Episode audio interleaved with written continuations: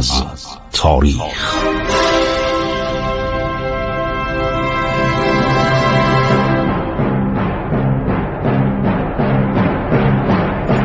کاری از گروه جوان و اندیشه رادیو جوان.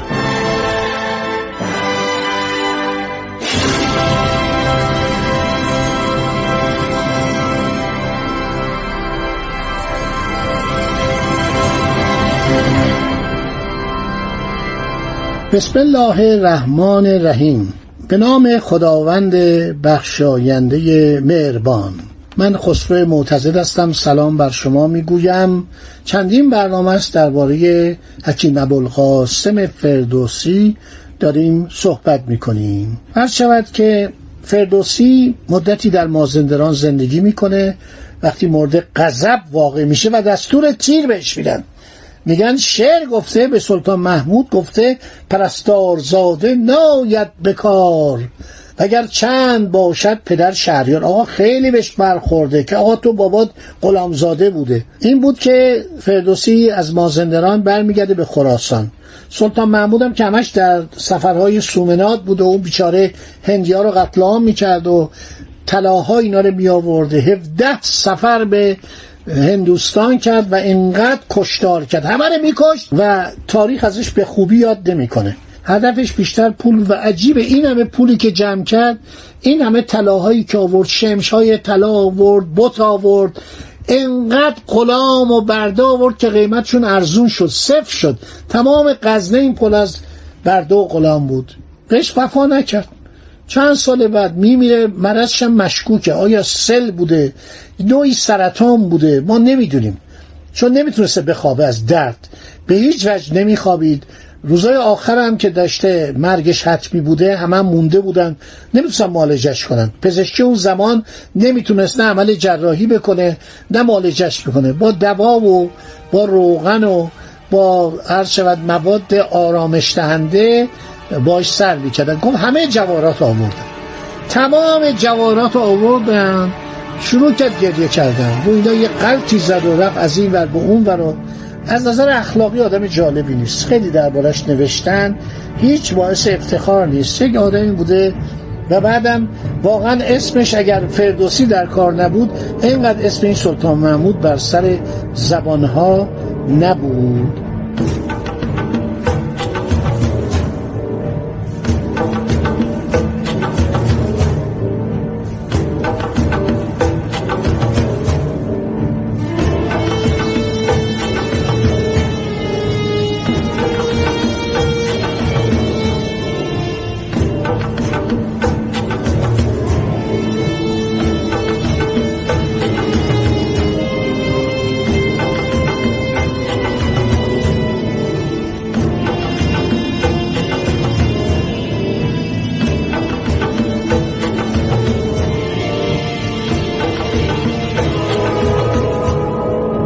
خب ایشون در حدود هشتاد سالگی عرض شود که میمیره.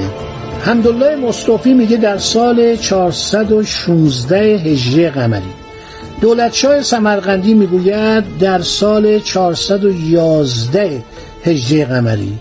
و ما نمی‌دانیم. دیگه از سال 410 هیچ خبر و اثری عرض شود از فردوسی نیست.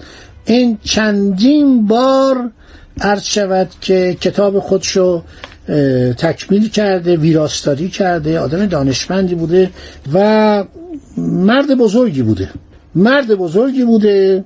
یک جان فردوسی به مرگ پسر خودش در سی سالگی اشاره کرده که اون سی ساله بوده مرده.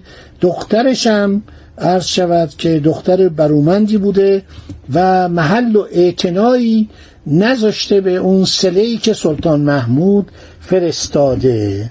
و این مرد مرد فوقلادهی بوده.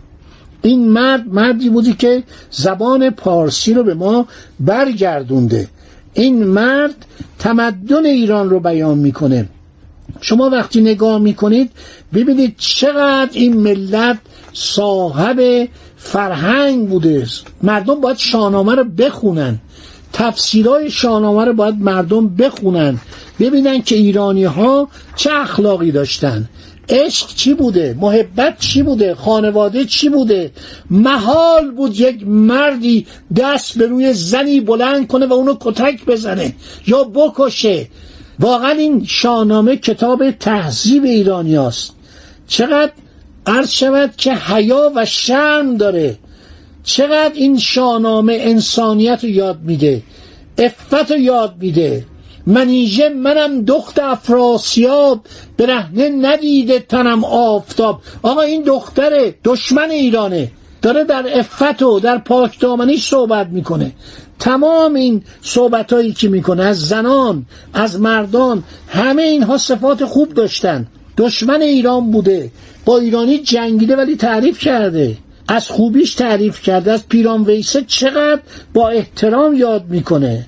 ترجمه شاهنامه قوام الدین فتح ابن علی ابن محمد البنداری اصفهانی به امر الملک المعظم عیسی ابن ملک العادل ابو بکر ابن ایوب در دمشق از روی نخستین شاهنامه نسخه شاهنامه به زبان عربی ترجمه شد. یک ترجمه منظوم به ترکی در سال 916 علی افندی این کار کرده.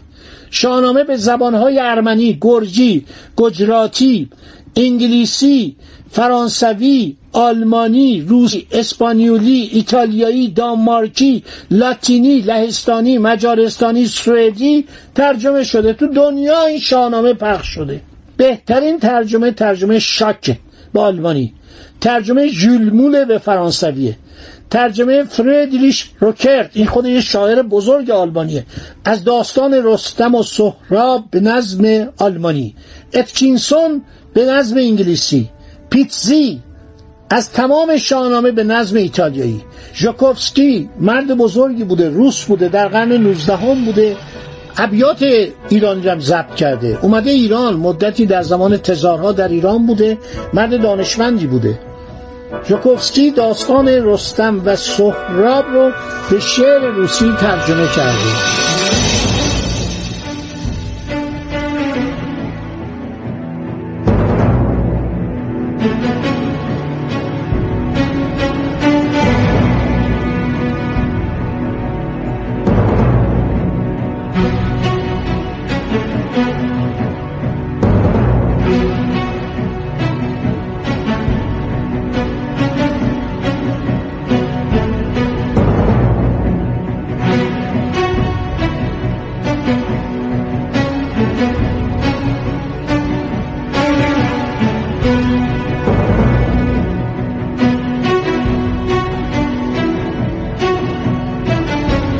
تحقیقات محققان خارجی دانشمندان اروپایی زیاده.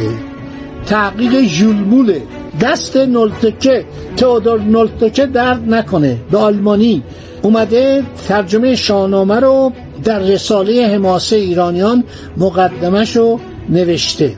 در برلین در سال 1920 در لایپزیگ هم ایشون منتشر کرده. اینا بسیار آدم های مهمی در دنیا بودن. عرض کردم در سال 1113 حدود پنجاه نفر از خارج به ایران اومدن. اسم هایی که در دنیا جاودانی شدن مثل کریستنسن و مثل برتولس و خیلی از آدم های دیگه. جان ریپیکا من این اسما رو بخوام بخونم خسته میشید شما. این مرد مرد بزرگه. کار خیلی خوبی ملت ایران کرد. از دوران اواخر قاجاریه. مردم اومدن اعانه جمع کردن و این اعانه دولت هم یه پولی روش گذاشت بعد بلیت بلیت ساختن مزار فردوسی. مردم پول دادن. دولت هم یه پولی وزارت فرهنگ و معارف. اون موقع بهش بودن وزارت معارف و صنایع مستظرفه و اوقاف. یه پولی گذاشتن و این مقبره رو ساختن 1313 که واقعا زیارتگه زندان جهان شد. مثل حافظ مثل سعدی و بعدم در دوران بعد از انقلاب خیلی کارهای زیادی انجام شد. یک بازسازی کاملش کردن خیلی زیبا درستش کردن. البته رهبر معظمم که سفری به مشهد رفته بودن دستور دادند که اون توس رو واقعا به مقام شامخ واقعی خودش برسانند. خب دوستان برنامه امروزم تموم شد. من درباره فردوسی دارم صحبت می‌کنم. الله در برنامه بعدی فکر کنم دیگه درباره فردوسی سخنی دیگر باقی نمانده باشه و سخنم را به پایان میرسانم با اون سه بیت اول فردوسی. شاعر بزرگ در شاهنامه. به نام خداوند جان و خرد که از این برتر اندیشه بر نگذرد. خداوند نام و خداوند جای خداوند روزیده رهنمای خداوند کیهان و گردان سپر فروزنده ماه و ناهید و مهر.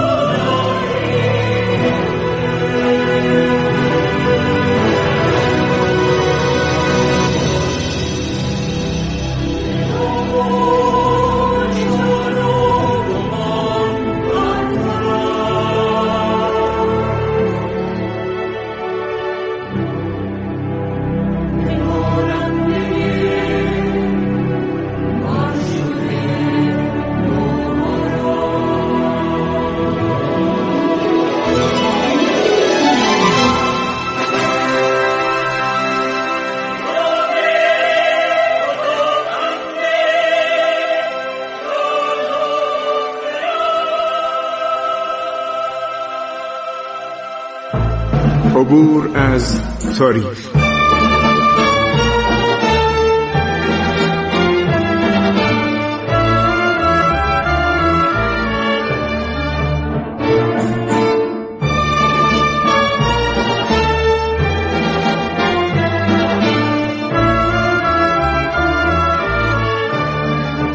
ایران با شکوه. 2800 سال تاریخ. سرگذشت ایران ما به روایت خسرو معتزد.